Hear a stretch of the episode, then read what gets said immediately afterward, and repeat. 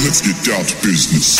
Dengarkan temu bual eksklusif dalam segmen Bisnes Muda-Mudi bersama Firdaus Wahid ataupun dikenali sebagai Dosh yang menjalankan perniagaan IT Siam Raja Songkla dan Takoyaki Mr. Taco.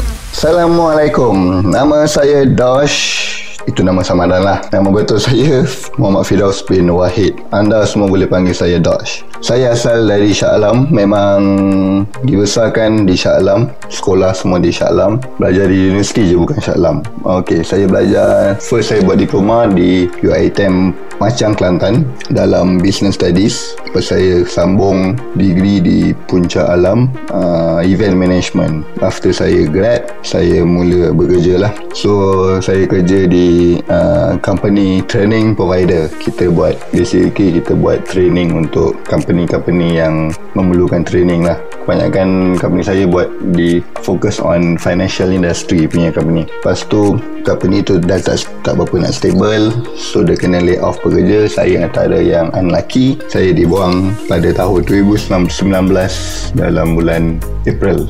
Tak saya betul lah. Uh, kat situ lah bermulanya saya berniaga. Uh, tapi saya berniaga macam-macam sebab banyak yang tak jadi. So saya first kali saya jadi agent adalah jual ubat lipas lah. Lepas tu dalam 2-3 bulan lepas saya bermula dengan bisnes sendiri saya buat e-commerce business invest dalam 4-5 ribu pun tak jadi. Lepas tu di akhir 2019 tu saya decide untuk jual nasi lemak. So saya ambil daripada seorang makcik ni nasi lemak saya jual tepi jalan. Ha, saya jual nasi lemak saya jual tepi jalan. Sampai lah pandemik pandemik PKP tu nas, uh, makcik ni dah tak jual nasi lemak sebab PKP so saya selangkut. Ha, itulah detik-detik saya buat bisnes baru. Iaitu saya jual teh ais. Uh, teh ais Thailand. Teh ais Thailand saya bernama Teh Siam Raja Songkla. Uh, time tu saya betul-betul mula time masa PKP bulan puasa tu. Kan saya buat online buat online buat online semua. Lepas tu lepas dah boleh berniaga saya mula bertapak di tepi jalan iaitu di session 13 Shah Alam. Lepas tu saya pun expand bisnes makanan pula. Tapi teh ni masih jalan macam biasa. Teh ais ni. Expand dengan uh, takoyaki punya bisnes iaitu Mr. Taco Mr. Legend uh, so saya ada dua stall lah dekat satu tempat teh ais dan juga Mr. Taco ni so Alhamdulillah sekarang saya sudah ada tiga stall iaitu di section 13 Shah Alam section 9 dan juga section 2 Shah Alam Betul ke kalau ada bisnes sendiri kena ada modal yang besar? Berapakah modal yang anda gunakan untuk memulakan bisnes ini? Untuk saya personally, modal besar ni dia depends dekat uh, bisnes masing-masing. Macam saya bisnes teh ais dengan takoyaki ni modalnya tak adalah besar mana. Saya start pun dengan RM1,000. Uh, itu pun tak selesai tak sampai pun RM1,000. Sebab saya betul-betul cut cost memang saya start barang-barang pun barang-barang second hand. Even saya punya kemah pun second hand. Meja pun second hand. Balang air saya pun second hand. Saya punya periuk periuk pun second hand. Senduk-senduk semua second hand. Ha, itu pun saya start start selaku start, start saya dalam ratusan ringgit atau sampai seribu. Walaupun saya standby tu seribu. Ha, sama juga saya bila dah start. Takoyaki pun benda sama. Saya repeat benda yang sama. Saya start barang-barang second hand. Ha, kat situ kita sebab kita first kali kita kena target lah dapatkan duit tu balik apa yang saya belajar dengan bisnes sebelum ni yang tak jadi tu semua sebab kadang-kadang kita nak start dengan gah. Bila kita nak start dengan gah tu lah kadang oh modal kita besar. Tapi end up kita nak dapat balik modal tu pun agak lambat. Tu bila dah agak lambat kita pun akan mula down. Ha, so lebih baik kita start dengan modal yang kecil tapi kita dapatkan balik modal tu dengan yang cepat.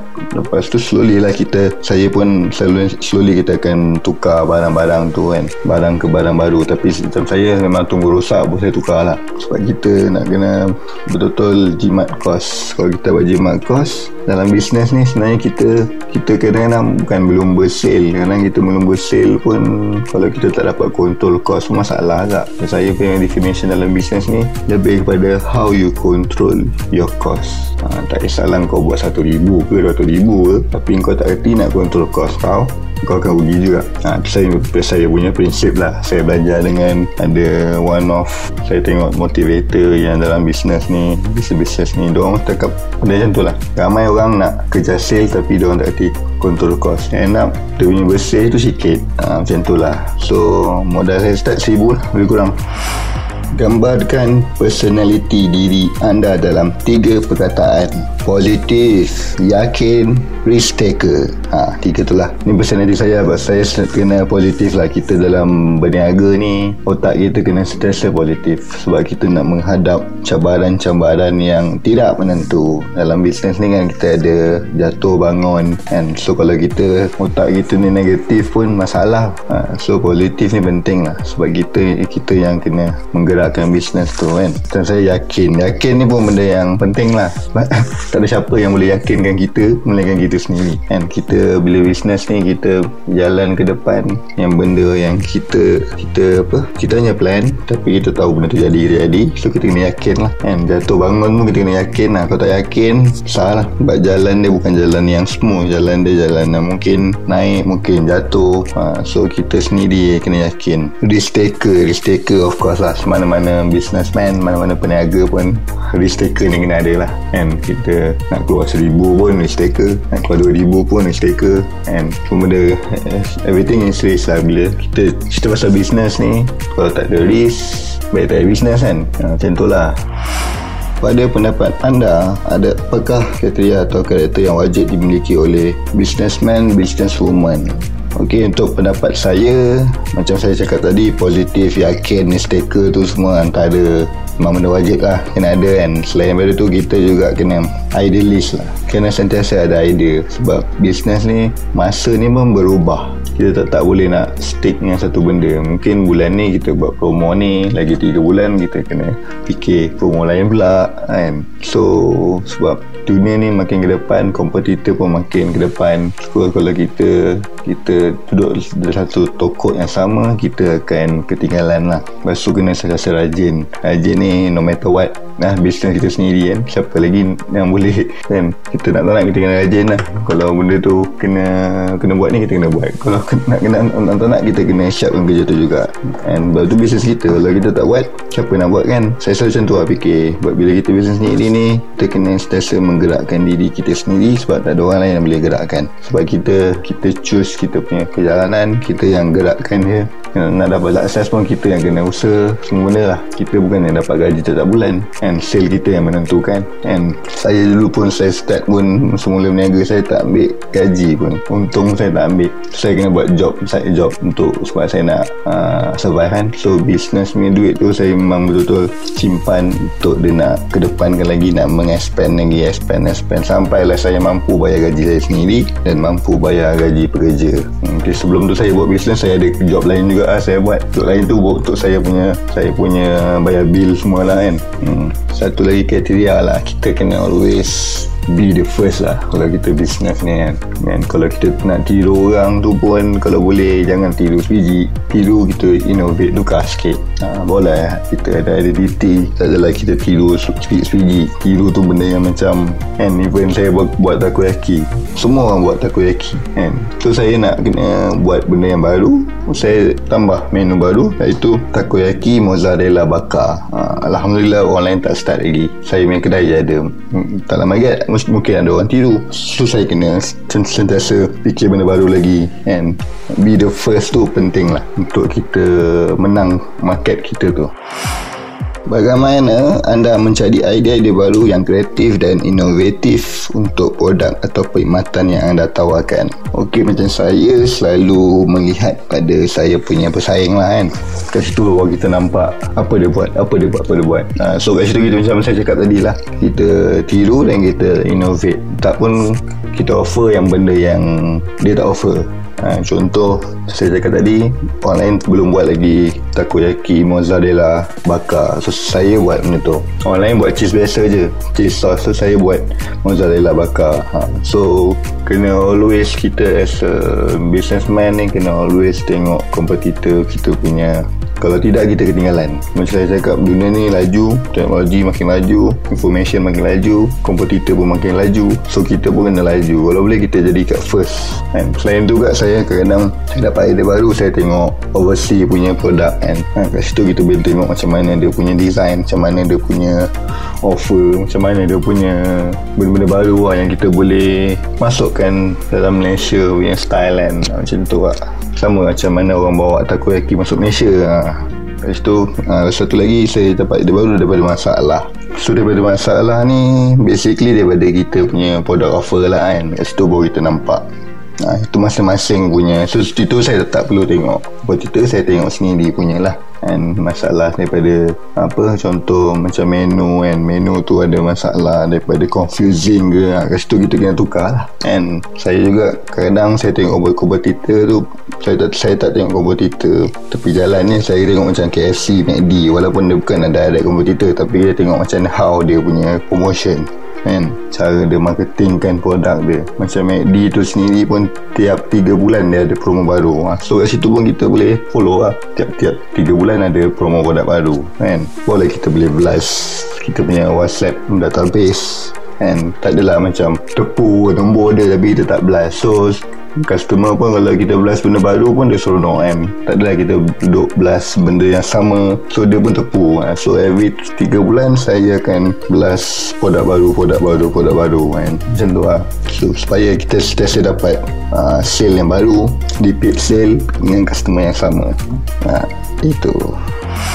Pada pendapat anda, perlukah bisnes yang dipilih adalah bisnes berkaitan sesuatu yang diminati? Okey, untuk personally saya, kalau soalan ni, lain orang lain. Macam saya sendiri perlu minat dengan bisnes tu sendiri. Macam saya minat makanan, minat makan kan. So boleh saya faham bisnes tu, boleh saya buat bisnes tu, boleh saya ada semangat, saya rajin. Dan ada orang mungkin dia minat duit je kan setengah orang ni kaya tu dia tak minat pun. Makanan tapi okay, aku nak bisnes ni jalan. Ha, tapi dia, dia minat kat duit. Tapi tak kisahlah benda tu yang buat dia motivate dia punya cara itu cara dia masing-masing lah kan. Saya sendiri saya tak boleh minat duit. Sebab saya dah cuba minat duit Saya tak boleh. So saya kena memang minat Apa yang saya buat. Ha, So macam saya memang minat Takoyaki ni Saya memang enjoy Cara masak dia ke apa. Saya tahu semua benda Even And TIS pun saya minat. Betul-betul minat lah. Kan But saya dah pernah buat sebelum ni yang produk yang saya tak minat macam e-commerce lah yang saya buat. Saya tak minat benda tu kan. Tapi benda tu tak jadi. Uh, so macam saya punya sendiri memang penting lah untuk minat kat sesuatu yang kita buat tu. Supaya kita sentiasa drive semangat and nak bergerakkan sampai bila-bila kan. Kalau tidak tak adalah bisnes tu hangat-hangat tai ayam Siapakah idola atau mentor anda dalam bisnes ni? Okey, macam TIS ni saya letakkan idola saya adalah Tuan Amli iaitu founder TIS Pure. And buat saya pun buat TIS tapi saya TIS saya TIS Thailand lah. Dia TIS pure. So saya pun dah pernah jumpa dia and belajar sedikit sebanyak. And dia pun banyak tunjuk ajar kat saya and sebab situlah saya tengok macam mana bisnes TIS ni. Walaupun Pure tu is a brand yang dia dah tak jual TIS maknanya dia jual TIS lagi tapi dia ada jual macam-macam lah. Dia ada buka restoran dia dah start dengan dia punya sambal. Dia dah ada buat mini market dia menggunakan nama Pure tapi start dia dengan TIS TIS dia ada 1200 agent kan kat situlah kita tengok balik sistem dia kita cuba balik macam mana follow balik and dia pun ada macam ni macam ni. So kita ikut lah kan. Untuk takoyaki ni adalah Tuan Fikri iaitu founder uh, Mr. Taco sendiri kan. Uh, dia pun banyak tunjuk ajar macam mana apa yang saya ingat apa dia ajar adalah start small lah. Sebelum saya ada tiga stall ni pun start dengan satu dulu. Sikit-sikit sikit belajar dulu macam mana target macam mana. Kan sebab apa saya belajar adalah kita mungkin nak duit yang banyak. Kan contoh kita nak satu ribu sale. Tapi pernah tak tanya diri sendiri kita boleh tak manage dapat satu ribu tu? Ha, itu, itu itu point dia. Kalau katalah kita start business ni tu dapat satu ribu. Adakah kita mampu untuk manage satu ribu tu? Berapa staff kita perlukan? Benda tu lah saya banyak diajar so itu sebuah saya baca kita lepas dapat satu ringgit sehari ha, baru kita target lebih lebih lebih lebih. Sampailah dapat sehari seribu contoh. Baru kita tahu betapa susahnya nak dapat seribu sehari ni berapa orang staff kita perlukan. Berapa berapa mesin apa berapa dapur kita perlukan. Ha, So kat situ lah yang saya belajar Kalau kita nak duit banyak tu Adakah kita mampu manage tak? Ha. So kalau kita dah mampu uh, Adap RM1,000 sehari okay, Kita boleh upkan sikit Sikit sikit sampailah Mungkin RM1,000 sehari Amin Mana nak tahu kan Detik paling mencabar Membanggakan sepanjang mengusahkan bisnes ini Okey, saya ni bisnes di tepi jalan. Detik yang paling mencabar adalah kita tepi jalan ni kita main dekat luar kan, outdoor, hujan, ribut. hujan ribut ni lah paling paling pening kepala kan. Kemah patah kena beli kemah baru. Kemah terbang kemah terbang kena kereta orang. Kemah terbang jatuh dekat customer. Ha, so tu antara benda yang paling mencabar lah. Lepas tu dengan kalau musim panas tu kan dia, dia punya panas sebab kita duduk bawah kemah selama daripada tengah hari sampai lah petang And macam mana panas dia tu memang kadang-kadang sampai demam. Kan lepas tu bila tengah masak tu hujan kemah cabut kemah tu air masuk dapur. So benda-benda tepi jalan ni dia agak tough. Tu antara cabaran-cabaran dia lah. So kalau kita orang kalau korang nak nak meniaga tepi jalan ni kena get ready mentally physically. Tepi jalan ni bukan yang semudah macam mana kita uh, meniaga kat kedai hujan ke tak hujan macam tu je. Kan kita menghadap cuaca-cuaca yang tidak menentu. So antara cabaran lagi adalah PKPD lah. Bila PKPD ni jalan pun start dah tak busy. Dia tak busy sale pun kita merudum And so Alhamdulillah kita ada Fupanda. Saya pun akan start. Memang ada online juga And so benda tu sedikit sebanyak membantu. Detik yang membanggakan eh membanggakan adalah time masa saya masuk bazar Ramadan dekat BKNS saya punya stall takoyaki orang beratur sampai kemah kelima. Itu antara achievement yang saya buat. And sale sehari pun nak dekat 3000 and Alhamdulillah ha, masa bazar tu and, and staff pun kita kena tambah dapur kena tambah staff time tu juga. Itu antara membanggakan lah and situ baru kita belajar oh, nak dapat 3000 ni. Banyak benda nak kena fikir ni kan. Kita punya kita punya layout kita punya staff nak kena kena berapa logistik kita nak kena macam ni kena macam tu. Uh, so itu saya cakap uh, sebelum ni mampu tak kita nak manage nak dapat seribu nak dapat satu ribu tu macam mana kita nak manage dia? Ha, macam tu lah dia dapat tiga ribu ni bagaimana kita manage nak dapat tiga ribu ni? Ha, staff kena tambah dapur kena tambah ha, yang jaga kat depan tu kena laju macam tu kena macam ni ha. so banyak benda lah cabaran-cabaran dia. Yang tu antara detik-detik yang membanggakan. Yang siapa yang dengar audio ni terima kasih lah. Siapa yang yang datang Mr. Tako termasa di bazar Ramadan PKNS Shah Alam hari tu. Terima kasih Apakah perancangan bisnes anda selepas ini dan bagaimana bisa anda berkembang dalam masa 5 tahun yang akan datang? InsyaAllah kalau rezeki, plannya kita nak buka lagi banyak lagi uh, kios takoyaki dan juga tea ice. Hmm, kalau rezeki lagi kita nak membantu lagi untuk buka lagi peluang perniagaan kepada orang lain lah. Dan bantu orang lain lagi. Supaya orang dapat berniaga menggunakan jenama Tesia Majlis Songkla ataupun Mr. Taku Legend ni ha, InsyaAllah kalau ada rezeki. Itulah plan dalam 5 tahun ni. Kau boleh nak kembang satu Malaysia kalau boleh nak ke luar negara InsyaAllah kita memang ada plan tapi kita tak boleh terus nak sampai nak capai ke um, terus benda tu pun long term punya planning InsyaAllah kalau tak ada apa-apa perjalanan makin smooth InsyaAllah cepatlah dia sampai InsyaAllah. Bila anda tengah down apakah prinsip hidup yang boleh mengembalikan semangat anda? Saya bila down saya cepat uh, ada mindset ada satu mindset yang macam bila down ni saya, saya cakap boleh di hati, hati saya kalau semua benda nak senang tak adalah apa ni sugar neraka kan. Tak adalah orang berjaya dan orang fail. Uh, so bila saya down tu kena cepat-cepat lah. Kita macam ok ni situation yang aku tengah down. Aku kena atasi dengan benda ni kan. So satu lagi saya pun surrounding saya circle saya banyak orang-orang yang positif orang yang support. So saya memang akan berada di dengan mereka lah. Ha, so saya tak pernah down yang lama. So kalau saya down tu memang saya akan ambil masa yang tak berlama untuk saya bangkit sebab saya ada circle-circle yang, yang positif yang always support circle-circle business juga. Lepas tu saya pun akan buka apa ni kod-kod motivation ke dekat Instagram ke Facebook ke untuk kod-kod business ni kan supaya saya sentiasa positif balik. And of course apa saya buat? Back to Tuhan. Tapi back to Tuhan ni bukanlah saya bawa back to Tuhan. Maksudnya back to Tuhan ni kena back to Allah ni kena always lah semasa kita di atas ke di bawah ke itu adalah benda wajib and up kita usaha yang, yang tentukan rezeki adalah dia. Ha, dia segala-galanya dia lah kita hanya mampu minta always yakin rezeki tu dia akan bagi. Tapi usaha tu kena setimpal lah. Tak ada tapi tak ada usaha kan. So tu antara cara-cara saya lah. Apa lagi? Ha, itu saja and terima kasih siapa yang mendengar podcast ini and korang semua boleh follow uh, IG, Facebook, TikTok uh, Mr. Taco Legend Mr. Taco Legend eh M-R-T-A-K-O-L-E-G-E-N M-R-T-O L-E-G-E-N Serta Taco Legend dan juga Teh Siam Raja Songkla Teh Siam Raja Songkla T-E-H-S-I-A-M